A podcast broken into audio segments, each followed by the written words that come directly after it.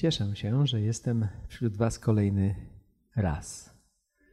I zapraszam też, o ile to możliwe, żebyście nie zajmowali miejsc daleko. Jeżeli to możliwe, niech siostra podejdzie tutaj bliżej. Wszyscy podejdźcie bliżej. Jeżeli macie, weźcie do ręki długopis, ołówek. Jeśli trzeba, to podejdźcie nawet bliżej. Tu są śpiewniki czy Biblię, żebyście mogli sobie podłożyć. Gdyby trzeba było coś zapisać, bo być może się przyda. Dzisiaj już mamy y, te właśnie konspekty, rozważania, a właściwie można powiedzieć wykładu. I to wykładu, który niekoniecznie będzie łatwy, ale mam przeświadczenie, że jest on ważny i dlatego zdecydowałem się y, również ten wykład Wam zaproponować. Dotyczy on wiarygodności Pisma Świętego. I na początku powiem, skąd w ogóle ten wykład się wziął i dlaczego chcę o tym mówić. Otóż w Polsce w ostatnim czasie w większości środowisk poza naszą wspólnotą, gdzie przebywam i gdzie proszą mnie o to, żebym coś powiedział o Piśmie Świętym ważnego, to zawsze sugerują, żeby powiedzieć coś o jego wiarygodności. To znaczy o tym, czy Pismu Świętemu można ufać. I myślę, że pytają mnie o to dlatego, że przetłumaczyłem całe Pismo Święte, przetłumaczyłem je z języków oryginalnych i z manuskryptów bardzo starych, niektóre, które liczyły sobie 2100 lat i Niektóre były fragmentami nawet starszymi. I nic dziwnego, że te pytania do mnie kierowano. Ja też, wybierając się w tą podróż tłumaczenia Pisma Świętego, nie wiedziałem dokąd dojadę. Bo to jest tak, że gdy przychodzimy do Boga, to właściwie On jest nieprzewidywalny. On zawsze wskazać nam może coś, o czym nie myśleliśmy, zwrócić uwagę na coś, co nie przychodziło nam pierwotnie do głowy. Zacznę od motta tego dzisiejszego mojego kazania, bardziej chyba wykładu. I to motto wszyscy macie, którzy używacie naszego przekładu dosłownego i naszego przykładu literackiego, to motto to jest słowo zaproszenia do tego przekładu. Ja to, mot, to słowo zaproszenia przeczytam, ono jest krótkie, ale jest bardzo ważne i chyba stanowi jakieś tło i właśnie takie motto, coś, co będzie nas kierowało w naszych rozważaniach. Otóż, napisa, napisałem tutaj tak. Trzymasz w ręce nie tyle księgę, bo myśmy się tak przyzwyczaili myśleć, że mamy Biblię, która jest księgą. Tymczasem Biblia to nie jest rzeczownik liczby pojedynczej. Biblia to jest rzeczownik liczby mnogiej. To tak jak mówimy po polsku, nieprawidłowo, ale mówimy koszta. Nie mamy na myśli jeden koszt, tylko wiele kosztów. Powinniśmy mówić koszty po polsku, ale mówimy koszta. Tak samo powinniśmy mówić Biblię, ale mówimy Biblia. I tak to słowo Biblia złączyło się z jedną księgą, że mówimy o niej jako o jednej księdze, mówimy też o nim Pismo Święte, podczas gdy to są Pisma Święte. Dlatego tu napisałem: Trzymasz w ręce nie tyle księgę, co bibliotekę 66 ksiąg Starego i Nowego Przymierza. Uwiecznione w nich słowa wkraczały w ludzką rzeczywistość stopniowo. Te Biblia, te Pisma Święte nie od razu były w takim składzie jak dziś. Warto to sobie uświadomić, że kiedyś ludzie wierzący mieli tych ksiąg mniej, że pierwsi chrześcijanie mieli tych ksiąg Dużo mniej, bo mieli tylko stare przymierze i my dokładnie nie wiemy, w jakim składzie, w jakim kanonie. Myślimy, że to Pismo Święte, które mieli pierwsi chrześcijanie, było Pismem Świętym hebrajskim, złożonym z 39 ksiąg, które występują po hebrajsku i w składzie ksiąg hebrajskich.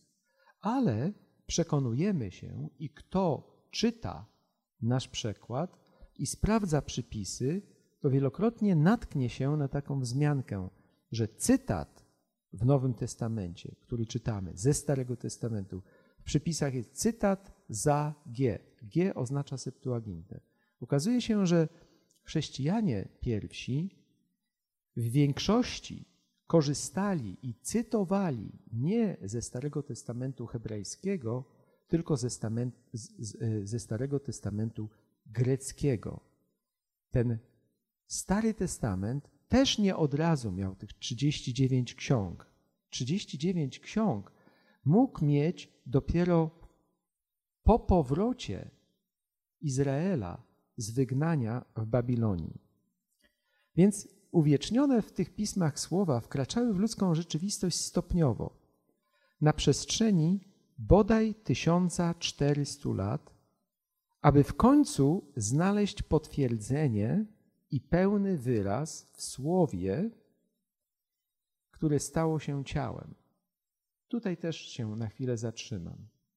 W większości myślimy, że Pismo Święte to jest Słowo Boże. I Słowo Boże to jest Pismo Święte. Ale zasadniczo w samym Piśmie Świętym o tym nie czytamy. W Piśmie Świętym czytamy o tym, że Jezus jest Słowem. Na początku było Słowo i to nie było Pismo Święte. Na początku było Słowo i to był Jezus Chrystus. On jest tym Słowem. Nie coś, nie książka, ale ktoś, osoba. I do nas to może dociera, bo właściwie co roku w czasie świąt Bożego Narodzenia my to śpiewamy. Słowo ciałem się stało. Ale nie łączymy tego. Więc dzisiaj chcę to podkreślić, że to słowo prorockie, ono znalazło ucieleśnienie nie w książce, ale znalazło ucieleśnienie w osobie. Również zauważcie, że gdy Jezus wzywa do siebie, to mówi: Ja jestem drogą, prawdą i życiem. Nie mówi, że ja znam drogę, że podaje zasady drogi, tylko mówi o tym, że On taką drogą jest. Jak my poznajemy prawdę w związku z tym? Myślimy, że poznajemy ją poprzez teologiczne rozważania, poprzez to, że chodzimy do szkół biblijnych, że czytamy książki, że znamy jakieś wyznania wiary naszego kościoła, naszej denominacji. Tymczasem Pan Jezus nie przyniósł takiego wyznania wiary. On przyszedł sam jako On. I ten jest wprawdzie, kto jest w związku z Nim. Ten jest wprawdzie, kto jest w związku z Nim. Można to łatwo poznać. Nie jest mokry ten, kto wie, kto zna definicję bycia mokrym. Ale mokrym jest ten, kto wpadł do wody. Kto jest w wodzie, ten jest mokry.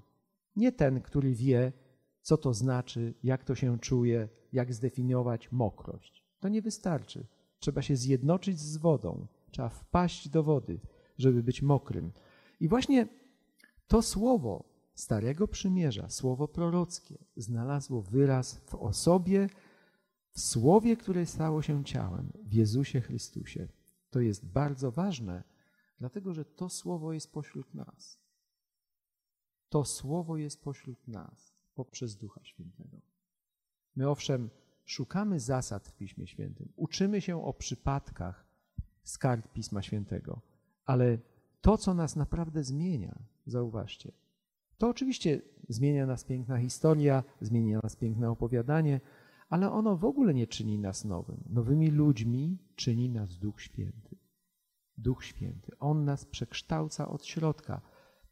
Przekształca nas ktoś, nie jakaś wiedza. Oczywiście im więcej wiemy o zdrowiu na przykład, to jak gdzieś widziałem na stole książkę, czy możemy żyć 150 lat. Jeszcze nie wiem, czy możemy, książki nie czytałem, ale być może gdybym ją przeczytał, to, się, to by się okazało, że możemy żyć 150 lat. Nie wiem kto, ale może ktoś, kto by bardzo tego chciał. Natomiast nie w wiadomościach tej książki tkwi tajemnica, tylko w ewentualnym zastosowaniu. Tak samo w tym przypadku jest tajemnica nowego życia. W Duchu Świętym jest tajemnica nowego życia. Księgi tego zbioru nie przestają służyć wielu za podręcznik definiowania racji. Ja tak myślałem, rozpoczynając kilkadziesiąt lat temu tłumaczenie Pisma Świętego. Myślałem, że nareszcie dojdę do racji, że w tych księgach znajdę różne sformułowania, że podważę niektóre poglądy, że dzięki mojej pracy powstaną jakieś nowe sformułowania, lepsze, prawdziwa racja. Tymczasem zauważyłem, że wiele rzeczy, co do których myślałem, że rozjaśnią mi się, gdy przetłumaczę Pismo Święte, okazało się, że wiele tych rzeczy jest wielo, wieloznacznych.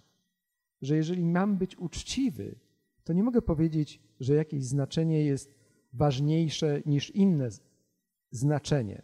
Oczywiście pozbierane te znaczenia, zwykle my to robimy, my te wszystkie znaczenia składamy w jakąś spójną całość. I gdy złożymy w spójną całość i wyjdzie nam spójna całość, to mówimy, taka jest racja i nie może być inaczej, bo nam się rozwali nasz ułożony domek z naszych poszczególnych doktryn. Ale nieraz te właśnie nasze definicje są tylko nie jedynymi możliwymi, ale jednymi z paru możliwych. I jako uczciwy człowiek, nawet za cenę tego, że ktoś powie, przyszedłem tu na spotkanie, żeby usłyszeć od ciebie rację, a tymczasem ja słyszę tu od ciebie, że Pismo Święte jest wieloznaczne, to szkoda, że tu przyszedłem. Może szkoda, że przyszedłeś, ale zanim pójdziesz, powiem, że, że ja Pisma Świętego nie napisałem. Ja tylko po prostu je przeczytałem, tłumaczę i mówię wam, co w nim znalazłem. Księgi tego zbioru nie przestają służyć wielu za podręcznik definiowania racji. Tymczasem mają one służyć pogłębianiu relacji. To jest bardzo ważne, bardzo ważne. Myślę, że w wielu wspólnotach kładziemy nacisk na to, żeby ludzie znali Pismo Święte, żeby je czytali codziennie, żeby może wyciągnęli jakąś myśl na dany dzień. Ale czy równie podkreślamy i akcentujemy to, byśmy każdego dnia, czy to w porannej modlitwie, czy w wieczornej, czy gdziekolwiek, czy gdy jesteśmy na obozach, czy podkreślamy to, żeby wyjść każdego dnia z naszego czasu skupienia bliżsi Jezusowi, bliżsi Jezusowi, żeby On w jakiś sposób wniknął w nas bardziej, wniknął w nas głębiej, żebyśmy my byli tym bardziej zakorzenieni w Jezusie.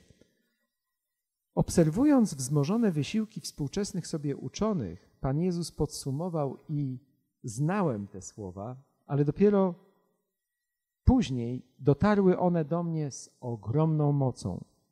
Zagłębiacie się w pisma, powiedział Jezus, ponieważ sądzicie, że macie w nich, w tych pismach, życie wieczne, podczas gdy one składają świadectwo o mnie.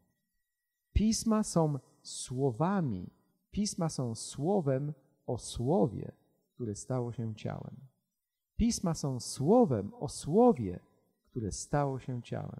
Pisma są słowami o słowie, świadectwem o słowie, które stało się ciałem. I Pan Jezus mówi: A jednak nie chcecie przyjść do mnie, żeby mieć, żeby zyskać życie. Jest tak jakoś, że ludzie chcą poznać rację, ale wcale nie garną się do relacji. A jeżeli już, to chcieliby tą relację zawrzeć z Jezusem na swoich warunkach, nie na Jego warunkach. Być ludźmi, którzy są jak czarownicy, którzy chcą zawłaszczyć Boga, zawłaszczyć Jezusa, którzy myślą, że swoimi formułkami dogmatycznymi czy innymi zmuszą Jezusa do określonych działań, że On będzie naszym dżinem, że On będzie naszym bożkiem, którego my będziemy używali do naszych celów. Tymczasem Jezus Chrystus jest Bogiem, który chcecie uczynić nowym i użyć do swoich celów. Chce się objawić przez Ciebie. Myślę, że trudno o lepsze ujęcie sprawy. Jeżeli bierzesz do ręki Pisma Święte, czy Pismo Święte, ale my już teraz wiemy, że to biblioteka, jeżeli bierzesz do ręki Pisma Święte, jeśli na kartach tych pism zamierzasz szukać przede wszystkim racji, to czy ją znajdziesz? Ja myślę, że tak. Każdy znajdzie rację, jak wielu innych, na własną miarę.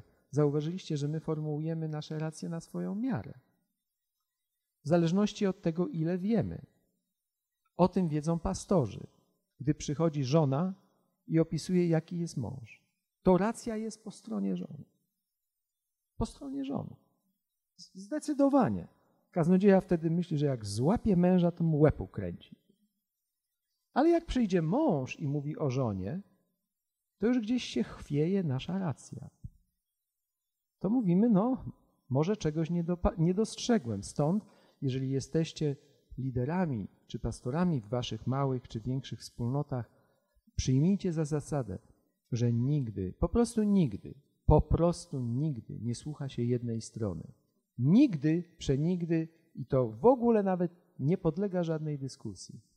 Należy posłuchać wielu stron. A teraz wyobraźcie sobie, że my jako ograniczeni ludzie, ograniczeni do naszego wykształcenia, słownictwa, poznania języków, czy to angielskiego nawet, czy polskiego, czy greckiego i hebrajskiego, wychodzimy z jakimiś wielkimi racjami. Na jakiej podstawie my je budujemy? Na jakiej podstawie? Na podstawie naszej ograniczonej wiedzy. Ci ludzie myśleli, że szukają się racji. Każdy ją znajdzie. Rację na, własne, na własną miarę, na, własne, na własną kulturę. Znajdzie tę rację jednym na pociechę, drugim na przekór. Kto z Was spotkał się z niektórymi ludźmi, którzy do Was przyszli, a pochodzą z wyznań, gdzie się po prostu pierze ludziom mózgi, to potem nawet gdy są pośród Was, to nieraz potrzeba 20 lat, żeby ich opuściły stare przesądy. Że one się ich tak trzymają, że wciąż myślą po staremu, że wciąż formułują swoje racje nie według tego, co jest na przykład w Piśmie Świętym, ale na przekór swojemu poprzedniemu wyznaniu czy swojej poprzedniej grupie. Warto nieraz tak wniknąć w sobie i powiem Wam nawet, że warto spojrzeć na siebie z więcej niż jednego punktu widzenia. Jeżeli myślisz, że masz rację i że jesteś wspaniałym człowiekiem, to tak dla, za, dla przećwiczenia, dla przećwiczenia, powiedz sobie, że na pewno istnieje punkt widzenia, z którego patrząc na ciebie, jesteś po prostu kanalią. Ty tak nie myślisz, większość tak nie myśli. Ale może ktoś tak myśli. Pewnie ktoś tak myśli. Jeśli nie wierzysz, przyjdź do mnie po spotkaniu, powiem ci, kto tak o tobie myśli. Możesz tej racji bronić, a nawet za nią umrzeć. Jednak jeśli dzięki tej księdze, czyli dzięki tej bibliotece, nie nawiążesz relacji z osobą, z Panem Wszechrzeczy, z Jezusem Chrystusem, jeśli On nie stanie się rdzeniem Twojego życia, to uzbrojony w prawdziwe racje, możesz rozminąć się z prawdziwym życiem. Tak jest. Spotykamy ludzi, którzy znają Pismo Święte lepiej niż my, lepiej niż ja. Ja to widzę, czytam czasem ich książki, ich opracowania. Są to wielcy eksperci, ale czy Jezus jest Panem ich życia? Czy On ich przemienił? Jeżeli człowiek, który się nie narodził na nowo, nie ujrzy Królestwa Bożego, to czy oni ujrzą to Królestwo Boże? Nie, nie mówię tego z chlubą, że jestem nowym człowiekiem, ale z wielką troską. Jak to jest w ich życiu? Biblia też nie należy do ksiąg łatwych. Owszem, my czytamy nieraz, uwielbiam Cię, Ojcze, że zakryłeś te rzeczy przed mądrymi i roztropnymi, a objawiłeś je prostaczkom. I myślimy, że Biblia jest dla prostaczków. W pewnym sensie tak. bo Jezus Chrystus wkracza w nasze życie, czasem po prostym zapoznaniu się z Ewangelią. Zauważcie, ile było potrzeba tym w pięćdziesiątnicę, żeby nawrócili się do Jezusa Chrystusa i doznali przemiany. Czasem potrzeba w naszym życiu niewielkich racji, ale wielkiego cudu. I to nas zupełnie nastawia inaczej do Boga. Kogoś nie mogliśmy przekonać przez, przez y, długi czas, ale Bóg się go dotknął i bez naszych, bez naszych przekonań ten człowiek jest już człowiekiem Chrystusowym, czy jest przekonany.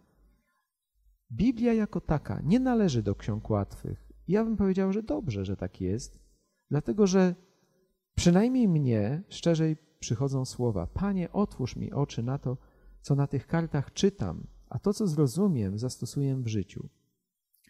Przy takiej postawie staram się trzymać zawsze tego i to robię, kiedy staję przed niewiadomymi.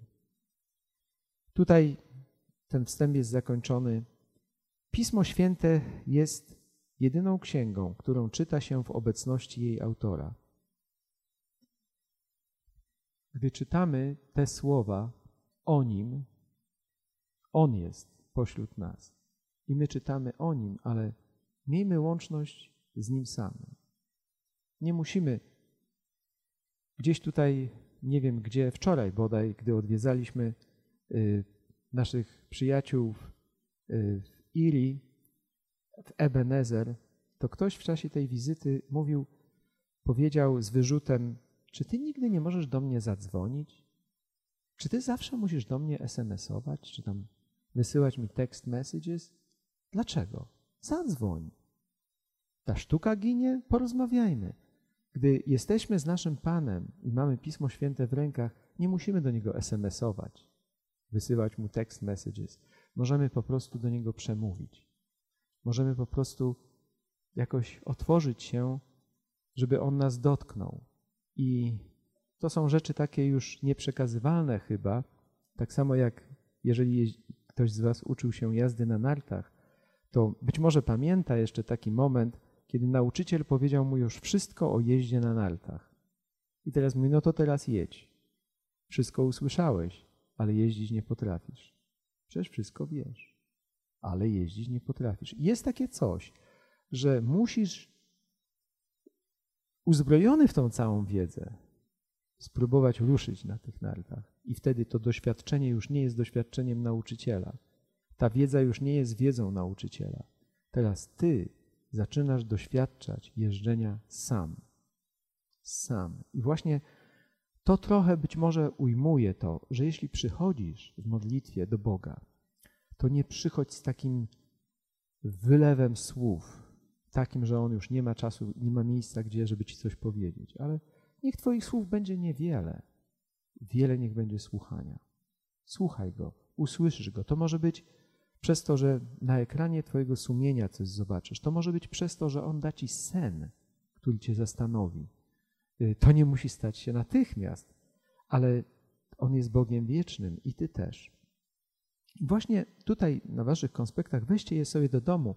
Jest też łącze do wywiadu, który nagrałem na ten temat, właśnie przez to, że i studenci, gdziekolwiek pojechałem, i też głównie studenci, ale też że tak powiem, ludzie, którzy są członkami wspólnot, pytają o tą wiarygodność Pisma Świętego. Dlaczego?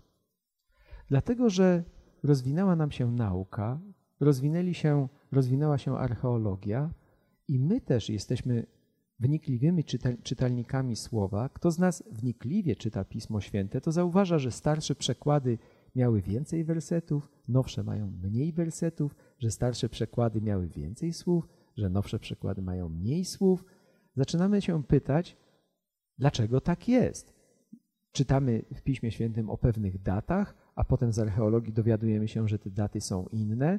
Gdzieś tam dowiadujemy się, że coś się wydarzyło, na przykład w proroctwach wielkich proroków. Jesteśmy przekonani w stu procentach, że ponieważ Biblia tak powiedziała i od zawsze wiedziałem, że ona jest księgą świętą i wierzyłem to niezbicie, a nagle się okazuje, że to proroctwo się po prostu nie wypełniło, a jest w Piśmie Świętym. I co z tym zrobić? Jest ono wiarygodne? czy nie jest wiarygodne. Oczywiście możemy powiedzieć: Nie wiem, nie rozumiem, nie chcę wiedzieć, ja wierzę i koniec. I może to jest postawa dobra dla ciebie, ale masz dzieci, a dzieci chodzą do szkół. I spotkałem się y, z wieloma przykładami, kiedy członkowie wspólnot, może tacy jak wy, po prostu wstydzą się powiedzieć o swoich wątpliwościach, które mają w związku z Pismem Świętym. Mają nawet kryzys i boją się o tym mówić, bo ktoś ich może zganić, bo wyjdzie przed kaznodzieją, że aha, pełnię funkcję w zborze. I nachodzą mnie te wątpliwości. Może ktoś jest tak przerażony tymi wątpliwościami, że wręcz one wrzeszczą w nim, a on mówi: Boże, Boże, ja wierzę, ja wierzę, pomimo wszystko, ja wierzę. To jest też dobra postawa, ale być może warto posłuchać tego, co mam do powiedzenia, bo się może okazać, że sprawa jest o wiele łatwiejsza i o wiele lepsza, jeśli chodzi o wyjaśnienie i spojrzenie na Pisma Święte, niż była wcześniej. Ja osobiście uważam za ogromną klęskę chrześcijaństwa ewangelicznego, że ono nie jest zainteresowane biblistyką, pracami nad Pismem Świętym. Jak na razie w większości moja praca jest pracą raczej niechcianą, dlatego że to, co ja przynoszę, burzy ludziom ich poukładany obraz Pisma Świętego. Nie, nie bylibyście, nie jesteście wyjątkami. Kiedy, bodaj w XVII wieku, przywieziono z Bliskiego Wschodu do Wielkiej Brytanii pięcioksiąg samarytański, to znaczy samarytańską wersję pięcioksięgu, to zanim ją zbadano, już ją okrzyknięto fałszywą. Już ten pięcioksiąg okrzyknięto fałszywym. Dlatego, że przestraszono się tego, co będzie, jeżeli my się okaże, że ten pięcioksiąg rozwali nam, roz, rozbije nam to, co sobie poukładaliśmy na temat Starego Testamentu. My po prostu w chrześcijaństwie ewangelicznym zamieniliśmy Boga na Pismo Święte. Ono stanęło na tak ogromnym piedestale, że aż potrzeba nam Jego nieomylności, niewzruszoności, bo inaczej nie, nie wyobrażamy sobie, jak może przetrwać chrześcijaństwo. A ono oczywiście może przetrwać i przetrwa. Przetrwa mocą Jezusa Chrystusa, przetrwa mocą Ducha Świętego. Stąd jesteśmy prawie że na początku, chociaż minęło już niemalże pół godziny. Jesteśmy na początku. Co to jest Pismo Święte? Ale o tym już powiedziałem, że Pismo Święte stanowi zbiór 66 ksiąg. Więcej, w obrębie tych ksiąg były wcześniej mniejsze jednostki literackie. Większe księgi potrafią się składać z mniejszych. Tego nie widzimy w przekładach ani angielskich, ani polskich, dlatego że żaden przekład, nawet te, które ja przywiozłem, mają pewną wadę, mianowicie my, gdy tłumaczymy, tłumaczymy zawsze na język na przykład współczesny, polski dzisiejszych czasów, czy angielski dzisiejszych czasów. A wiecie, że Biblia nie była napisana w taki sposób. Tam są fragmenty, które, jeśli bym tak porównał, odpowiadają czasem, czasom Mikołaja Reja albo Szekspira, może w literaturze angielskiej. A niektóre są, fragmenty odpowiadają polszczyźnie Miłosza. I ktoś, kto czyta pisma oryginalne, widzi, że to nie z tych samych czasów. To nie pochodzi z tych samych czasów. To tak jak ja bym przetłumaczył Pismo Święte, niektóre fragmenty, byłoby to niełatwe oczywiście, ale przetłumaczył, ponieważ one są wcześniejsze polszczyzną Reja, a te późniejsze współczesną polszczyzną. I przywiózł wam taką Biblię, to byście powiedzieli, co to jest? To Biblię Gdańską wolę. Co to jest? Tu jest tak niewyraźnie, a tu wyraźnie, skąd to się bierze? Bo właśnie Pisma Święte są pismami, które powstawały stopniowo i niektóre ich części są dużo wcześniejsze niż inne. Na podstawie tego wieku oceniamy nawet, na podstawie tego słownictwa oceniamy nawet wiek tych ksiąg w przybliżeniu. Tak po prostu już jest. I teraz te Pisma Święte, ten zbiór 66 ksiąg, one też nie wybrały się same. Bo zobaczcie, gdy czytacie Pismo Święte, nigdzie nie znajdziecie fragmentu, który mówi, że te księgi należą do Pisma Świętego, a inne nie. To mówią wyznania wiary, a te wyznania wiary są wymysłami ludzkimi. Żadna część Pism Świętych nie mówi, jakie księgi, które księgi mają należeć do tego zbioru Pism Świętych. To my stworzyliśmy, czy inni ludzie, Żydzi, czy jacyś inni, jakieś inne wyznania, czy jakieś inne grupy stworzyły to, ten zbiór, czy kanon Pisma Świętego. W dzisiejszych czasach tych kanonów jest wiele. My myślimy, że nasz jest jedyny prawdziwy, pewnie inni myślą, że ich jest jedyny prawdziwy. Lata lecą, wieki mijają, a to się nie zmienia. I jakoś Bóg działa we wszystkich wyznaniach, niezależnie od tego, że one mają różny skład Pisma Świętego. Jak doszło do powstania, do sformułowania, do wyboru tych ksiąg świętych, księgi święte, można powiedzieć innymi słowy, że to są księgi szczególne. I tutaj już macie pierwszy rysunek, który, który chyba dobrze pewną rzecz ukazuje. Mam nadzieję, że, że on będzie w jakiś sposób nas wiódł w naszym myśleniu. Jakie są powody wiarygodności Pism Świętych? Mogą być obiektywne albo mogą być subiektywne. To znaczy, obiektywne to takie, że każdy to samo widzi, każdy to samo może sprawdzić. Nikomu nic nie trzeba wkręcać. A subiektywne to takie, że ktoś tak ustalił i chcesz należeć do naszej grupy, to tak masz uważać. A jeżeli tak nie uważasz, to se idź do innej grupy. Ale my tak uważamy. Subiektywne, ujęte przez jakąś grupę. Te pierwsze, i zobaczcie, tu się zaczyna coś fajnego, bardzo fajnego, nareszcie fajnego, bo te obiektywne dowody wcale nie prowadzą nas do manuskryptów. One prowadzą nas do zdarzenia. Tym zdarzeniem, potem się okaże, był Jezus. To jest najważniejsze zdarzenie. Dla Starego Przymierza to jest najważniejsze zdarzenie, bo o nim są proroctwa przód. Dla nas to jest najważniejsze zdarzenie, bo to jest podstawa naszego zbawienia. Teraz, nawet tak pomyślcie, troszeczkę jakby głębiej wejdźcie w swoje myśli i, i sami to zauważycie, że dlaczego my jesteśmy zbawieni? Czy dlatego, że Pismo Święte o tym mówi? Że mówi o krzyżu? Czy dlatego, że był krzyż? Że był krzyż.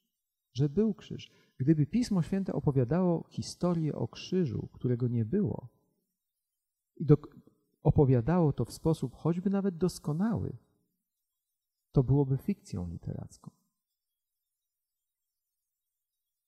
Nam chodzi, i to możemy sobie zapamiętać, nam w wiarygodności Biblii chodzi o zdarzenie.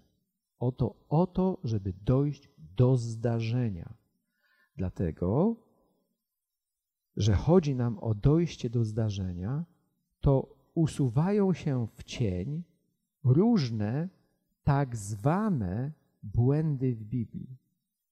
Dlatego, że nie powinno się moim zdaniem mówić o błędach w Biblii, albo jeżeli już, to z wielką ostrożnością, dlatego że Pisma Święte noszą na sobie cechy swojej kultury. I gdyby one były lepsze niż ogół kultury, to by były podejrzane. One są po prostu tak na danym etapie rozumowano, tak na danym etapie myślano, tym się interesowano i niczym innym. I gdyby nagle pojawiło się coś innego, to by dopiero było niewiarygodne. Innymi słowy, doskonała księga na tle całej literatury niedoskonałej uchodziłaby za podejrzaną, ponieważ dlaczego ona tak mówi? Ona po prostu jest owocem takiej kultury, jaka na, na tamtych, w tamtym czasie panowała. To na przykład da, ma swoje y, to nam się, to widzimy na przykład na przykładzie tego, że księgi Nowego Testamentu, nie tylko Nowego, Starego też, mają jakieś nazwy, tytuły, ale często te tytuły wcale nie, nie wynikają z treści ksiąg. My mówimy tylko pismo i szczycimy się, że reformacja tylko pismo, a tytuły ksiąg zaczerpnęliśmy z tradycji. I nie mogło być inaczej, bo w Piśmie Świętym nie ma mowy o niektórych o autorach niektórych ksiąg. Stąd my staramy się obiektywnie dojść do zdarzenia. Nie do świadectw o krzyżu, ale do tego, co na krzyżu było, co tam się dokonało. I wtedy różne świadectwa o krzyżu składają się na pełniejszy jego obraz. Natomiast jeżeli ktoś przyjmie orzeczenie jakiej, jakiejś grupy wyznaniowej, to wtedy faktycznie bada orzeczenia, uzasadnia orzeczenia. Właściwie to, to porównałbym to na przykład z uwagi na to, że w większości jest, są tutaj kobiety, że jeżeli my mamy książki kucharskie, to przecież my nie chodzi nam o to, żeby kolekcjonować książki kucharskie i spierać się, który przepis na daną potrawę jest lepszy. Tylko chodzi o to, żeby ugotować go i żeby się najeść. A człowiek nie, nie naje się z książki kucharskiej, tylko naje się z garnka. Tak samo my sięgamy do Pisma Świętego, wchodzimy w nie nie po to, żeby się napełnić słowami, tylko żeby się najeść z Chrystusa. Stąd właściwe podejście, które myślę, że jakby dzięki tym różnym badaniom XX wieku, dzięki temu, że Boża opatrzność sprawi, sprawiła, że ukazały się fragmenty Pism Świętych, to my zaczynamy widzieć to, co od zawsze było, że mamy szukać zdarzenia, że drugorzędne są orzeczenia. I stąd już jesteśmy teraz na stronie pod, pod rysunkiem, przedmiot wiarygodności. Oczywiście, przez to, co powiedzieliśmy, moglibyśmy powiedzieć, że przedmiotem wiarygodności mogą być albo te zdarzenia, możliwe do sprawdzenia przez każdego, albo orzeczenia, które przynosi nam jakieś wyznanie. Jak ktoś się z tym nie zgadza, to go spali na stosie. I takie stosy niestety płynęły, płonęły i niektóre z tych stosów podpalali ewangeliczni chrześcijanie. Jeżeli ktoś wybierze, tak jak myślę, że Bóg uczy nas poprzez archeologię nawet, poprzez to, co się teraz w XX wieku i teraz dzieje, że jeżeli my uczynimy zdarzenia przedmiotem naszych dociekań, to wówczas będziemy rzeczywiście mogli dojść do tego, który jest słowem i który jest pośrodku nas. Gdy mówię o zdarzeniach, to mam na myśli coś, co po prostu jest do sprawdzenia przez każdego, prawda? Każdy może sprawdzić, czy zupa jest słona, czy nie jest słona. Każdy może sprawdzić, czy w danym pokoju jest ciepło, czy nie. Tego, w to nie trzeba wierzyć. To można po prostu sprawdzić. Teraz myślę, że o ile wcześniej przed tym rozwojem biblistyki w XX wieku i wcześniej właściwie też, ale XX wiek ze swoimi odkryciami z nadmorza martwego chyba wniósł najwięcej. Y, wcześniej koncentrowano się na orzeczeniach. Obecnie myślę, że i wy, i waszym dzieciom, kiedy przychodzą ze szkoły pełne wątpliwości, możecie powiedzieć: synu, córko, wnuku, wnuczko, nie koncentruj się na orzeczeniach. Szukaj Pana Jezusa. Szukaj Jego opisanego w Piśmie Świętym i Jemu powiesz swoje życie. I tu sprawdzaj, czy się najadłeś Jezusem. Te orzeczenia pozostawmy badaniom.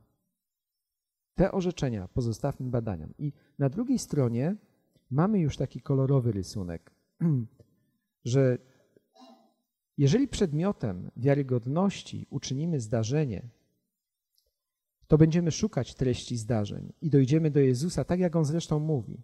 Natomiast jeżeli będziemy orzekać, to będziemy szukać doskonałego tekstu, pierwotnego. I w badaniach nad Biblią przez długi czas starano się dotrzeć do, do pierwszego tekstu, wyłuskać pierwszy tekst. Niektórzy z Was być może nawet słyszeli o autografach, że chodzi o to, żebyśmy doszli do tych autografów, tych pierwszej kopii, która była. Otóż Odnalezienie tych autografów się nikomu jeszcze nie udało. Niektórzy natchnienie łączą z tymi autografami. Więc skoro nie ma autografów, to nie ma natchnionych ksiąg. To jest jakaś w ogóle dziwna teoria. I tych autografów nikt jeszcze nie znalazł. I nie wiadomo, jakie one były, bo dam tylko przykład. Pamiętacie początek Ewangelii Mateu Łukasza? Łukasz mówi, że on wszystko dokładnie zbadał na podstawie doniesień wcześniejszych, tak? Ale tych doniesień nam nie, nie, nie, nie wkleił do, do, do, no, do swojej Ewangelii, tylko je podsumował, on je skompilował. On wykonał robotę, robotę zobaczcie, do, pierwszy rozdział Ewangelii Łukasza, pierwsze wersety, gdzie on mówi o tym, że po prostu podjął pewien wysiłek badawczy, wysiłek naukowy i on na podstawie tego zestawił nam Ewangelię. Co jest autografem tej Ewangelii? Te doniesienia, na których nawet on się nie chciał koncentrować i ich nie włożył jako załączniki do swojej Ewangelii? Czy pierwsza jego kopia? Ja bym powiedział, nie w tym tkwi rzecz. Rzecz tkwi w Jezusie Chrystusie. I tutaj dalej jest takich siedem punktów, które, które, y, które myślę sobie nawet tak, że ponieważ czas nam ucieka, boję się, że wy się znudzicie bardzo. Ja zaplanowałem też przerwę, może nawet za trzy minuty. Y, to pomyślałem sobie, że to, co wam mówię, postaram się przygotować i wysłać do brata pastora, żeby on wysłał wam, żebyście niejako, jeżeli teraz nie macie długopisu, czy jesteście zasłuchani, albo to jest dla was za trudne, jak to się zdarzyło, gdy ostatnio mieliśmy pewną konferencję. I przyjechała tam pewna dziewczyna. I fajna dziewczyna. Słuchała tego wszystkiego i mówi tak, ja niewiele z tego rozumiem, ale to chyba jest, ja wyczuwam, że to jest ważne, dlatego pomóż mi to zrozumieć. może ktoś z was tak myśleć, że zwykle w naszym zborze się o tych rzeczach nie mówi. Może, ale on tu mówi jakiś tam obiektywnych, subiektywnych, pierwotny tekst, autograf, co to w ogóle jest, nie słyszałem tego, ale coś jest na rzeczy. Więc postaram się wysłać wam ten jakby wypełniony cały konspekt i jest też ten wywiad i pewnie coś jeszcze tam w toku powstanie, dopóki mnie nie spalą na stosie, y, że, że też będziecie mogli tego, z tego skorzystać. Otóż, dlaczego ważne jest, żebyśmy szukali zdarzenia? Powód pierwszy to postawienie na zdarzenie uniezależnia prawdę, rozumianą jako rzeczywistość, bo prawdą jest to, co jest, nie to, co myśmy zdefiniowali. Zobaczcie, że naukowcy nie tworzą praw, oni tylko odkrywają prawa, które od zawsze były. Nowe prawa naukowe nie są żadnymi odkrywaniami świata. Świat od zawsze był taki sam, tylko zmieniły się metody badawcze narzędzia badawcze i doszliśmy do czegoś więcej. Tak samo jest z Pismem Świętym. Ono też w tym sensie może podlegać badaniom. I gdy znamy, mamy więcej doniesień naukowych, więcej doniesień archeologicznych, potrafimy dzięki komputerom je wszystkie porównać, zestawić ze sobą, to mamy szansę po, poznać rzeczywistość i między innymi też rzeczywistość powstawania, tworzenia się Pisma Świętego w lepszy sposób. I dzięki temu, że szukamy zdarzenia, nie jesteśmy podatni na opisy zdarzeń, które z natury rzeczy, które z konieczności są motywowane i są uwarunkowane kulturowo. Pan Jezus na co stawiał? Na rzeczywistość. Pan Jezus stawiał na rzeczywistość. Powiedział: Ja jestem drogą, prawdą i życiem. Na rzeczywistość też stawia się w procesie sądowym. Jeżeli na przykład było jakieś zdarzenie i ty idziesz złożyć doniesienie, to raczej policja nie bada doniesień, tylko wsiada w samochód i jedzie sprawdzić zdarzenie. Tymczasem myślę, że nawet w kręgach ewangelicznych my nie sprawdzamy zdarzenia, tylko kłócimy się o orzeczenia. Nie chcemy sprawdzić, albo, albo ktoś na przykład wygłasza, to i to jest od diabła. Ciekawe, a znasz go? Masz z nim kontakt? Że tak wszystko wiesz, że to od niego? Sprawdź, sprawdź. Sprawdź, czy to, co mówi Pismo Święte, doprowadzi cię do spotkania z Jezusem, do relacji. To tak jak nie kłóć się o przepisy na określone danie. Zrób to danie, sprawdź, zjedz, skosztuj, czy rzeczywiście ono jest dobre. Drugi powód jest taki, że postawienie na zdarzenie pokrywa się z logiką proroctw. Zauważcie, że o tym, czy było proroctwo, czy nie było, to nie decyduje, że to powiedział Izajasz. Proszę pana, to Izajasz. Wcale nie. O tym, czy proroctwo było, decyduje, czy się spełniło. Czyli, czy było zdarzenie. Było zdarzenie, to było proroctwo. Nie było zdarzenia, to nie było proroctwa, albo my czegoś nie rozumiemy. Tutaj na przykład wybiegnę, nie chcę wam podważać wiary, ale zobaczcie, w 26 rozdziale Księgi Ezechiela jedno z wielkich proroctw się nie spełniło. Wszystkie inne pod, pod, pod, y, podkreślamy, a niektóre angielskie stady Bible kręcą tam, jak tylko się da, żeby ominąć, że się nie spełniło, żeby zaciemnić prawdę, a ono się nie spełniło. Co z tym zrobić? Może należałoby też z Pisma Świętego nauczyć się czegoś o, o naturze proroctw, bo nawet naturę proroctw my sami sobie zdefiniowaliśmy i wierzymy we własną definicję o proroctwach, a nie o, w to, o czym donosi Pismo Święte. Pismo Święte to jest inny wywód, ewentualnie na Wasze pytania. Nie chcę go kontynuować, ale, ale on jest bardzo ważny. To jest logika proroctw. Spełniło się to jest. Po trzecie, postawienie na zdarzenie pokrywa się z logiką podejścia Jezusa do Starego Przymierza. On powiedział: Zgłębiacie pisma, bo myślicie, że w tych definicyjkach, tych znaczkach, a w czasach Jezusa to były właśnie te czasy, kiedy Żydzi, uczeni żydowscy, z wielu manuskryptów, w których, i teraz specjalnie użyję takiego słowa, panował bałagan ortograficzny, chcieli stworzyć jeden ujednolicony. I stąd tak badali, i stąd tak chcieli to ujednolicić. I faktycznie, gdy się bada manuskrypty, to gdzieś te manuskrypty po Chrystusie już nie mają między sobą żadnych różnic, bo zostały ujednolicone. A Jezus mówi: Nie w tym jest życie. Życie jest we mnie, a do mnie przyjść nie chcecie, żeby mieć życie. Czwarty powód. Postawienie na zdarzenie pokrywa się z podejściem Łukasza. Nie pozostawia on wątpliwości, że jego Ewangelia jest owocem wysiłków badawczych. To tak w Łukasza 1.1. Podobnie widzimy u apostoła Pawła. Piąty powód. Postawienie na zdarzenie we właściwy sposób stawia sprawę niejednoznaczności w obrębie Nowego Przymierza i w ogóle w obrębie całego Starego i Nowego Przymierza. Również otwiera się na literaturę pozabiblijną. My myślimy, że wręcz nie wolno czytać innych książek historycznych, archeologicznych, deuterokanonicznych, apokryficznych, boimy się tego. Powiedziałbym, nie bójcie się tego, bo nie ma czego. Im więcej znamy z tamtych czasów, tym lepiej. Stąd, gdy ja jeżdżę i też zbieram fundusze na przetłumaczenie Septuaginty, który, to spotykam się z czymś takim u niektórych, że powiedzą, a po co ta? Septu co? Septu co? Po co to tłumaczyć? Już jest tłumaczenie.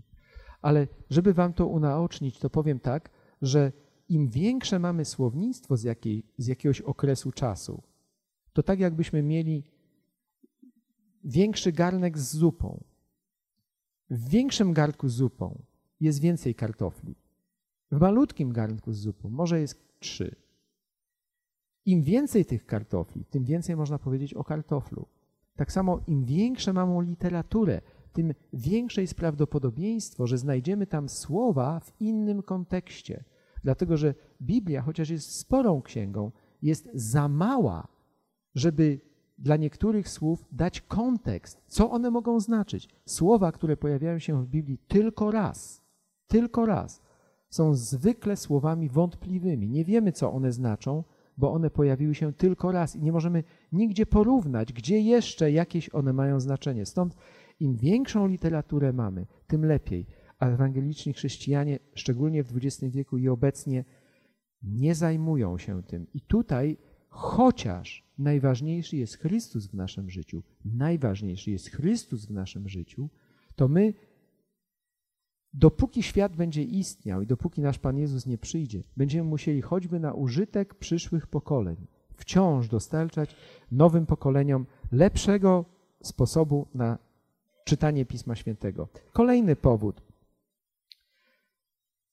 Postawienie na zdarzenie odzwierciedla historyczny proces powstawania pism, w tym Nowego Przymierza. Zawsze zaczynało się od zdarzenia. Jeżeli nie było zdarzenia, Pismo Święte jest po prostu fikcją literacką.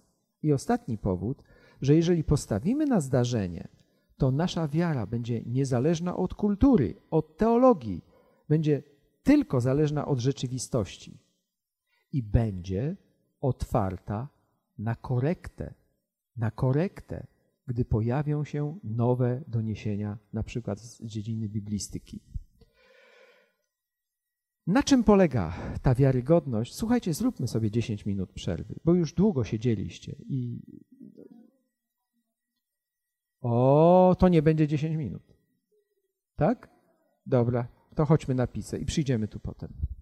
I gdyby ktoś w czasie miał jakieś pytanie, czy tak, ja.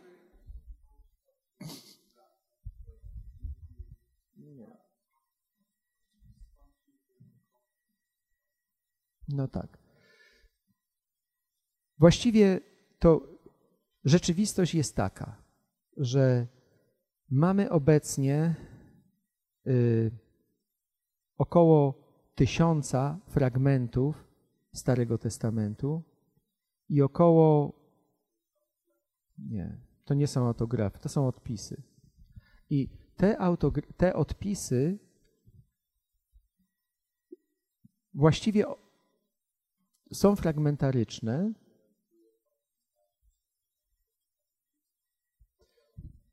Nie, też nie, nie do końca.